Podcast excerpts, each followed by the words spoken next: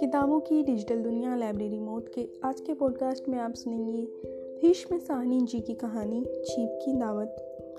Cheap की दावत कहानी मौजूदा पीढ़ी में दिन ब दिन हो रहे नैतिक मूल्यों में गिरावट को उजागर करता है। इस कहानी के मुख्य पात्र है मिस्टर श्यामनाथ, उनकी पत्नी और विधवा बूढ़ी माँ। मिस्टर श्यामनाथ अंग्रेज़ी सभ्यता का हिमायती है और अक्सर अपनी माँ के साथ अमानवीय सलूक करता रहता है।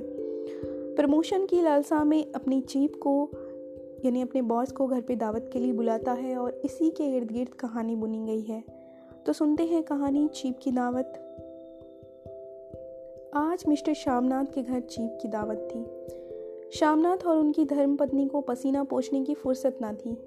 पत्नी ड्रेसिंग गाउन पहने उलझे हुए बालों का जूड़ा बनाए, मुँह पर फैली हुई सुर्खी और पाउडर को मले। मिस्टर श्यामनाथ सिगरेट पर सिगरेट फूंकते हुए चीज़ों की फहरिस्त हाथ में थामे, एक कमरे से दूसरे कमरे में आ जा रहे थे। आखिर पाँच बजते बजते तैयारी मुकम्मल होने लगी। कुर्सियाँ, मेज़, तिपाइयाँ, नैपकिन, फूल सब बरामदे में पहुँच गए। ड्रिंक का इंतज़ाम बैठक में कर दिया गया। अब घर का फालतू सामान अलमारियों के पीछे और पलंगों के नीचे छिपाया जाने लगा। तभी शामनाथ के सामने सहसा एक अड़चन खड़ी हो गई। माँ का क्या होगा? इस बात की ओर ना उनका और ना उनकी कुशल गृहिणी का ध्यान गया था। मिस्टर श्यामनाथ श्रीमती की ओर घूमकर अंग्रेज़ी में बोले, माँ का क्या होगा? श्रीमती काम करते करते ठहर गईं और थोड़ी देर तक सोचने के बाद बोली पिछवाड़े इनकी सहेली के घर भेज दो। रात भर बेशक वहीं रहें, कल आ जाएँ। शामनाथ सिगरेट मुँह में रखे सिकुड़ी आँखों से श्रीमती के चेहरे की ओर देखते हुए पल भर सोचते रहे। फिर सिर हिलाकर बोले, नहीं, मैं नहीं चाहता कि उस बुढ़िया का आना जाना यहाँ फिर से शुरू हो। पहले ही बड़ी मुश्किल से बंद किया था। माँ से कहें कि जल्दी ही खाना खा के शाम को ही अपनी कोठरी में चली जाए।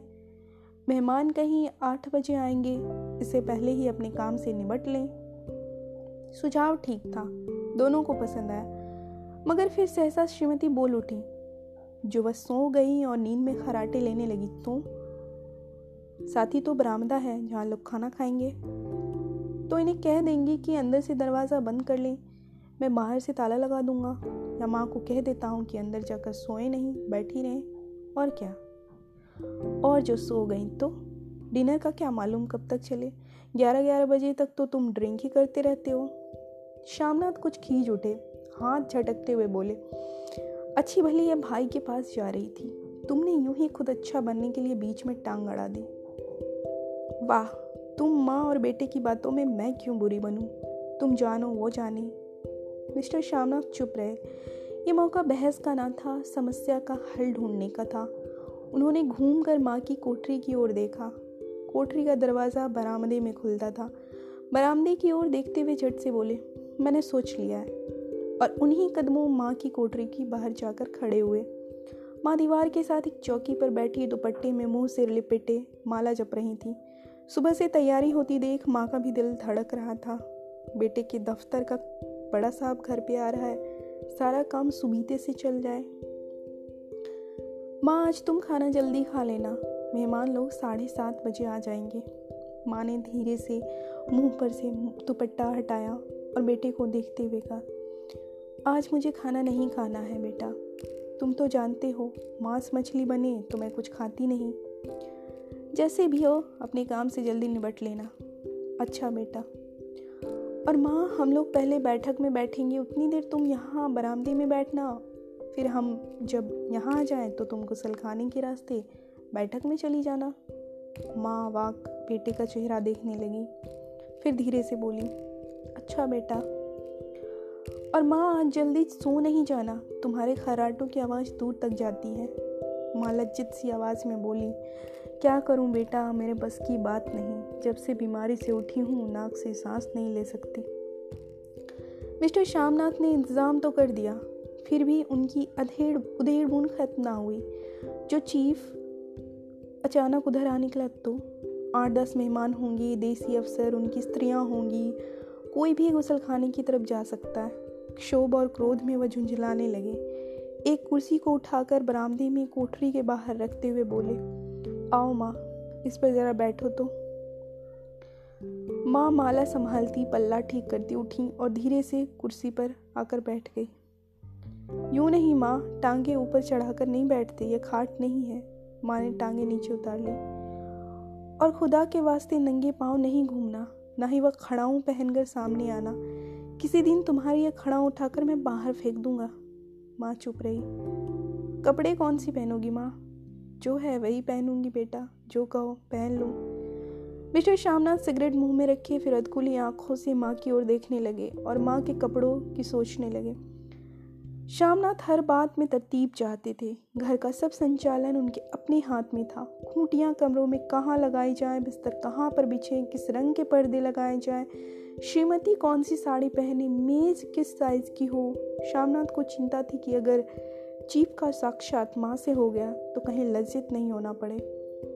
माँ को सिर से पाँव तक देखते हुए बोले, तुम सफ़ेद कमीज और सफ़ेद सलवार पहन लो माँ। पहन के आओ तो ज़रा देखूँ। माँ धीरे से उठी और अपनी कोठरी में पहनने चली गई कपड़े। यह माँ का झमेला ही रहेगा, उन्होंने फिर अंग्रेज़ी में अपनी स्त्री से कहा। कोई ढंग की बात हो तो भी कोई कहे। अगर कहीं कोई उल्टी सीधे बात हो गई चीफ को बुरा लगा तो सारा मज़ा जाता रहेगा। माँ सफ़ेद कमीज और सफ़ेद सलवार पहनकर बाहर निकली। छोटा सा कद सफ़ेद कपड़ों में लिपटा। छोटा सा सूखा हुआ शरीर, धुंधली आँखें, केवल सिर के आधे झड़े हुए बाल पल्ले की ओट में छिप गए थे। पहले से कुछ कम करूप नज़र आ रही थी। चलो ठीक है। कोई चूड़ियाँ वुड़ियाँ हो तो वो भी पहन लो। कोई हर्ज नहीं। चूड़ियाँ कहाँ से लाऊं बेटा? तुम तो जानते हो, सब जेवर तुम्हारी पढ़ाई में बिक गए। यह वाक्य शामनाथ को तीर की तरह लगा। तिनक्कर बोले, ये कौन सा राग छेड़ दिया माँ? सीधा कह दो, नहीं है जेवर, बस इससे पढ़ाई वढ़ाई का क्या ताल्लुक है? जो जेवर बिका तो कुछ बनकर ही आया हूँ। निरा लंडूरा तो नहीं लौटाया, जितना दिया था उससे दुगना ले लेना। मेरी जीप जल गए बेटा, तुमसे जेवर लूँगी, मेरे मुँह से यूँ ही निकल गया, जो होते तो लाख बार पहनती। साढ़े पाँच बज चुके थे, अभी मिस्टर श्यामनाथ को खुद भी नहा धोकर तैयार होना था। श्रीमती कब की अपने कमरे में जा चुकी थी? श्यामनाथ जाते हुए एक बार फिर माँ को हिदायत करते गए, माँ, रोज की तरह गुमसुम बन के नहीं बैठी रहना अगर साहब इधर आ निकले और कोई बात पूछे तो ठीक तरह से बात का जवाब देना।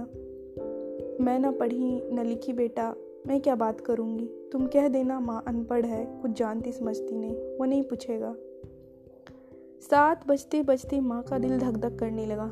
अगर चीप सामने आ गया और उसने कुछ पूछा तो क्या जवाब देंगी? अंग्रेज़ को तो दूर से ही देखकर घबरा उठती थी। ये तो अमरीकी है, ना मालूम क्या पूछे। मैं क्या कहूँगी? माँ का जी चाह कि चुपचाप पिछवाड़े विधवा सहेली के घर चली जाए, मगर बेटे के हुक्म को कैसे टाल सकती थी? चुपचाप कुर्सी पर से टांगे लटकाए वहीं बैठी रही। एक कामयाब पार्टी वह है जिसमें ड्रिंक कामयाबी से चल जाए। श्यामनाथ की पार्टी सफलता के शिखर चूमने लगी। वार्तालाप उसी रॉ में बह रहा था, जिस रॉ में गिलास भरे जा रहे थे। कहीं कोई रुकावट ना थी, कोई अड़चन ना थी। साहब को विस्की पसंद आई थी। मेम साहब को पर्दे पसंद आए थे। सोफ़ा कवर का डिज़ाइन पसंद आया था। कमरे की सजावट पसंद आई थी। इससे बढ़कर क्या चाहिए? साहब तो ड्रिंक के दूसरे दौर में ही चुटकुले और कहानियाँ कहने लग गए थे। दफ्तर में जितना रोब रखते थे, यहाँ पर उतने ही दोस्त परवर हो रहे थे और उनकी स्त्री काला गाउन पहने, गले में सफ़ेद मोतियों का हार, सेंट और पाउडर की महक से ओत प्रोत कमरे में बैठी सभी देसी स्त्रियों की आराधना का केंद्र बनी हुई थी। बात बात पर हंसती, बात बात पर सिर हिलाती और श्यामनाथ की स्त्री से तो ऐसे बातें कर रही थी जैसे उनकी पुरानी सहेली हो। और इसी रॉ में पीते पिलाते साढ़े दस बज गए। वक्त गुजरते पता ही नहीं चला। आखिर सब लोग अपने अपने गिलासों में से आखिरी घूंट पीकर खाना खाने के लिए उठे और बैठक से बाहर निकले। आगे आगे शामनाथ रास्ता दिखाते हुए पीछे चीफ और दूसरे मेहमान। बरामदे में पहुँचते ही शामनाथ सहसा ठिठक गए। जो दृश्य उन्होंने देखा, उनकी टांगे लड़खड़ा गईं और क्षण भर में सारा नशा हिरन होने लगा। बरामदे में एन कोठरी के बाहर माँ अपनी कुर्सी पर ज्यों की त्यों बैठी हुई थी, मगर दोनों पाँव कुर्सी की सीट पर रखे हुए और सिर बाएँ से दाएँ और दाएँ से बाएँ झूल रहा था। और मुँह से लगातार गहरे खर्राटों की आवाज़ें आ रही थीं। जब सिर कुछ देर के लिए टेढ़ा होकर एक तरफ़ को थम जाता तो खर्राटे और भी गहरे हो उठते और फिर जब झटके से नींद टूटती तो सिर फिर दाएँ से बाएँ झूलने लगता। पल्ला सिर पर से खिसक आया था और माँ के झरे हुए बाल आधे गंजे सिर पर अस्त व्यस्त बिखर रहे थे। देखते ही शामनाथ क्रुद्ध हो उठे। जी चाह कि माँ को धक्का देकर उठा दें और उन्हें कोठरी में धकेल दें, मगर ऐसा करना संभव न था। चीफ और बाकी मेहमान पास खड़े थे। माँ को देखते ही देसी अफसरों की कुछ स्त्रियाँ हंस दी इतने में चीफ ने धीरे से कहा, पुअर डियर। माँ हड़बड़ाकर उठ बैठी। सामने खड़े इतने लोगों को देखकर ऐसी घबराई कि कुछ कहते ना बना। झट से पल्ला सिर पर रख कर खड़ी हो गई और ज़मीन को देखने लगी। उनके पाँव लड़खड़ाने लगे और हाथों की उंगलियाँ थर थर कांपने लगी। माँ, तुम जाके सो जाओ। तुम इतनी देर तक क्यों जाग रही थी? और खिसियाई हुई नज़रों से शामनाथ चीप के मुँह की ओर देखने लगे।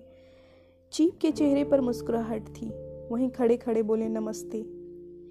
माँ ने झिझकते हुए अपने में समेटते हुए हाथ जोड़े, मगर एक हाथ दुपट्टे के अंदर माला को पकड़े हुए था। दूसरा, बाहर। ठीक इस तरह से नमस्ते भी नहीं कर पाई। सामनाथ इस पर भी खिन्न उठे। इतने में चीफ ने अपना दायां हाथ हाथ मिलाने के लिए माँ के आगे क्या, माँ भी घबरा उठी। माँ, हाथ मिलाओ। पर हाथ कैसे मिलाती? दाएँ हाथ में तो माला थी। घबराहट में माँ ने बाएँ हाथ ही साहब के हाथ में रख दिया। शामनाथ दिल ही दिल में जल उठे। देसी अफसरों की स्त्रियाँ खिलखिलाकर हंस पड़ी। यूँ नहीं माँ, तुम तो जानती हो, दाएँ हाथ मिलाया जाता है, दाएँ हाथ मिलाओ। मगर तब तक चीफ माँ का बाएँ हाथ ही बार बार हिलाकर पूछ रहे थे हाउ डू यू डू कहो, माँ, मैं ठीक हूँ, खैरियत से हूँ। माँ, कुछ बड़बड़ाई। माँ कहती है, मैं ठीक हूँ। कहो, माँ हाउ डू यू डू माँ धीरे से सकुचाई, बोली हाउ डू यू डू एक बार कह, कहा, उठा। वातावरण हल्का हो, होने लगा। साहब ने स्थिति संभाल ली थी। लोग हंसने, चहकने लगे थे। शामनाथ के मन का शोभ भी कुछ कुछ कम होने लगा था। साहब अपने हाथ में माँ का हाथ अब भी पकड़े हुए थे और माँ सिकुड़ी जा रही थी। साहब के मुँह से शराब की बू आ रही थी। शामनाथ अंग्रेज़ी में बोले, मेरी माँ गाँव की रहने वाली है। उम्र भर गाँव में रही है, इसलिए आपसे ला जाती है। साहब इस पर खुश नज़र आए, बोले, सच? मुझे गाँव के लोग बहुत पसंद है। तब तो तुम्हारी माँ गाँव के गीत और नाच भी जानती होगी। चीप खुशी से सिर हिलाते हुए माँ को टकटकी बांधे देखने लगे। माँ साहब कहते हैं, कोई गाना सुनाओ। कोई पुराना गीत तुम्हें तो कितने ही याद होंगे। माँ धीरे से बोली, मैं क्या गाऊँगी बेटा? मैंने कब गाया है? वाह माँ, मेहमान का कहा भी कोई टालता है? साहब ने इतना रीझ से कहा है, नहीं गाओगी तो सब बुरा मानेंगे। मैं क्या गाऊँ बेटा? मुझे क्या आता है? वाह, कोई बढ़िया टप्पे सुना दो दो पत्थर अनारा दें। देसी अफसर उनकी स्त्री ने इस सुझाव पर तालियाँ पीटी। माँ कभी दिन दृष्टि से बेटे के चेहरे को देखती, कभी पास खड़ी बहू के चेहरे को। इतने में बेटे ने गंभीर आदेश भरे लहजे में कहा, माँ, इसके बाद हाँ या ना का सवाल ही नहीं उठता था। माँ बैठ गई और क्षीण दुर्बल लरजती आवाज़ में पुराना विवाह का गीत गाने लगी। हरियाणी माएँ, हरियाणी भैणे हरियाते भागी हरिया है। देसी स्त्रियाँ खिलखिला के हंस उठी तीन पंक्तियाँ गा के माँ चुप हो गई। बरामदा। तालियों से गूंज उठा। साहब तालियाँ पीटना बंद ही ना करते। शामनाथ की खींच प्रसन्नता और गर्व में बदल उठी थी। माँ ने पार्टी में नया रंग भर दिया था।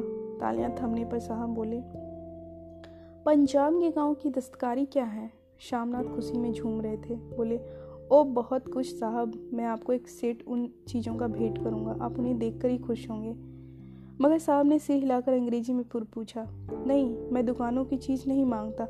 पंजाबियों के घरों में क्या बनता है? औरतें खुद क्या बनाती हैं? शामनाथ कुछ सोचते हुए बोले लड़कियाँ गुड़िया बनाती हैं और फुलकारियाँ बनाती हैं। फुलकारी क्या? सामनाथ फुलकारी का मतलब समझाने की असफल चेष्टा करने के बाद माँ को बोले, क्यों माँ? कोई पुरानी फुलकारी घर में है? माँ चुपचाप अंदर गई और अपनी पुरानी फुलकारी उठा लाई। साहब बड़ी रुचि से फुलकारी देखने लगे। पुरानी फुलकारी थी जगह जगह से उसके तागे टूट रहे थे, कपड़ा फटने लगा था। साहब की रुचि को देखकर शामनाथ बोले, ये फटी हुई है, साहब। मैं आपको नहीं बनवा दूँगा। माँ बना देंगी। क्यों माँ? साहब को फुलकारी बहुत पसंद है। इन्हें ऐसे ही फुलकारी बना दूँगी ना? माँ चुप रही। फिर डरते डरते धीरे से बोली, अब मेरी नज़र कहाँ है बेटा? बूढ़ी आँखें क्या देखेंगी? मगर माँ का वाक्य बीच में ही तोड़ते हुए श्यामनाथ साहब को बोले, वह ज़रूर बना देंगी। आप उसे देखकर खुश होंगे। साहब ने सिर हिलाया, धन्यवाद किया और हल्के झूमते हुए खाने की मेज़ की ओर बढ़ गए। बाकी मेहमान भी उनके पीछे हो लिए। जब मेहमान बैठ गए और माँ पर से सबकी आँखें हट गई तो माँ धीरे से कुर्सी से उठी और सबकी नज़रें बचाती हुई अपनी कोठरी में चली गई। मगर कोठरी में बैठने की देर थी कि आँखों में छल छल आँसू बहने लगे। वो दुपट्टे से बार बार उन्हें पोछती, पर वह बार बार उमड़ाते जैसे बरसों का बाँध तोड़कर उमर आए हों। माँ ने बहुत तेरा दिल को समझाया, हाथ जोड़े, भगवान का नाम लिया। बेटे के चिरायु होने की प्रार्थना की बार बार आँखें बंद की। मगर आँसू बरसात के पानी की तरह जैसे थमने में ही ना आते थे। आधी रात का वक्त होगा। मेहमान खाना खाकर एक एक करके जा चुके थे। माँ दीवार से सटकर बैठी आँखें फाड़े, दीवार को देखे जा रही थी। घर के वातावरण में तनाव ढीला पड़ चुका था। मोहल्ले की निस्तब्धता शामनाथ के घर पर भी छा चुकी थी। केवल रसोई में प्लेटों के खनकने की आवाज़ आ रही थी। तभी सहसा माँ की कोठरी का दरवाज़ा ज़ोर से खटकने लगा। माँ दरवाज़ा खोलो। माँ का दिल बैठ गया हड़बड़ा कर उठ बैठी। क्या मुझसे फिर कोई भूल हो गई? माँ कितनी देर से अपने आप को कोस रही थी कि क्यों उन्हें नींद आ गई? क्यों वह ऊँगने लगी? क्या बेटी ने अभी तक क्षमा नहीं किया? माँ उठी और कांपते हाथों से दरवाज़ा खोल दिया। दरवाज़ा खुलते ही शामनाथ झूमते हुए आगे बढ़ आए और माँ को आलिंगन में भर लिया। ओ अम्मी, तुमने तो आज रंग ला दिया। साहब तुमसे इतना खुश हुआ कि क्या कहूँ? अम्मी, ओ अम्मी माँ की छोटी सी काया सिमट कर बेटे के आलिंगन में छिप गई। माँ की आँखों में फिर आँसू आ गए। उन्हें पोछती हुई धीरे से बोली, बेटा, तुम मुझे हरिद्वार भेज दो। मैं कब से कह रही हूँ? शामनाथ का झूमना सहसा बंद हो गया और उनकी पिशानी पर तनाव के बल पड़ने लगे। उनकी बाहें माँ के शरीर पर से हटाई क्या? क्या कहा माँ? ये कौन सा राग तुमने फिर छेड़ दिया? शामनाथ का क्रोध बढ़ने लगा। बोलते गए तुम मुझे बदनाम करना चाहती हो, ताकि दुनिया कहे कि बेटा माँ को अपने पास नहीं रख सकता। नहीं बेटा, अब तुम अपनी बहू के साथ जैसा मन चाहे रहो। मैंने अपना खा पहन लिया। अब यहाँ क्या करूँगी? जो थोड़े दिन जिंदगानी के बाकी हैं, भगवान का नाम लूँगी। तुम मुझे हरिद्वार भेज दो। तुम चली जाओगी तो फुलकारी कौन बनाएगा? साहब से तुम्हारे सामने ही फुलकारी देने का इकरार किया है। मेरी आँखें अब नहीं है बेटा जो फुलकारी बना सकूँ। तुम कहीं और से बनवा लो, बनी बनाई ले लो। हाँ तुम मुझे धोखा दे के यूँ चली जाओगी, मेरा बनता काम बिगाड़ोगी। जानती नहीं साहब खुश होगा तो मुझे तरक्की मिलेगी। माँ चुप हो गई। फिर बेटे के मुँह की ओर ताकते हुए बोली, क्या? तेरी तरक्की होगी? क्या साहब तेरी तरक्की कर देगा? क्या उसने कुछ कहा है? कहा नहीं, मगर देखती नहीं कितना खुश गया है। कहता था, जब तेरी माँ फुलकारी बनाना शुरू डिग्री करेंगी तो मैं देखने आऊँगा कि कैसे बनाती हैं। जो साहब खुश हो गया तो मुझे इससे बड़ी नौकरी भी मिल सकती है। मैं बड़ा अफसर बन सकता हूँ। माँ के चेहरे का रंग बदलने लगा। धीरे धीरे उनकी झुरियाँ से भरा चेहरा खिलने लगा। आँखों में हल्की हल्की चमक आने लगी। तो तेरी तरक्की होगी बेटा। तरक्की यूँ ही हो जाएगी। साहब को खुश रखूँगा तो कुछ करेगा, वरना उसकी खिदमत करने वाले और भी हैं। तो मैं बना दूँगी बेटा, जैसे बन पड़ेगा बना दूँगी। और माँ, दिल ही दिल में फिर बेटे के उज्जवल भविष्य की कामनाएँ करने लगी। और मिस्टर श्यामनाथ, अब सो जाओ माँ, कहते हुए तनिक लड़खड़ाते हुए अपने कमरे की ओर घूम गए।